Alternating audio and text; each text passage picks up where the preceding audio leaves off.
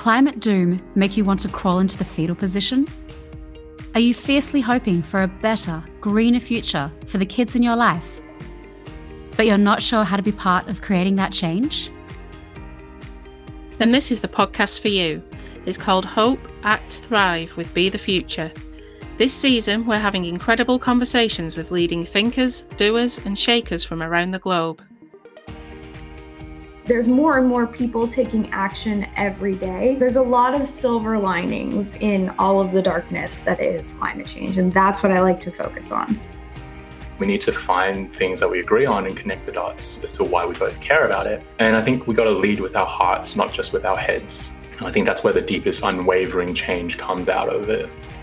I think it's really cool to dream, even if the dreams seem impossible. And this current pandemic has shown us that we can do things together. There are so many more people that are awake, that recognize what's happening. There are so many arms and shoulders to lean on, to hold me up personally and all of us up. If you care about the next generation, but find the current conversation about the environment confusing, terrifying, or boring, this is the podcast for you.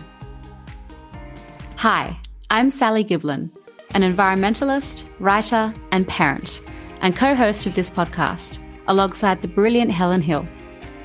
Hi, I'm Helen, and I'm an educator, author, and designer. Listen and subscribe by searching for Hope, Act, Thrive on your podcast provider.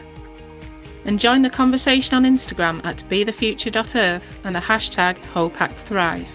We'll see you for our first episode on January the 6th. Let's hope, act, thrive.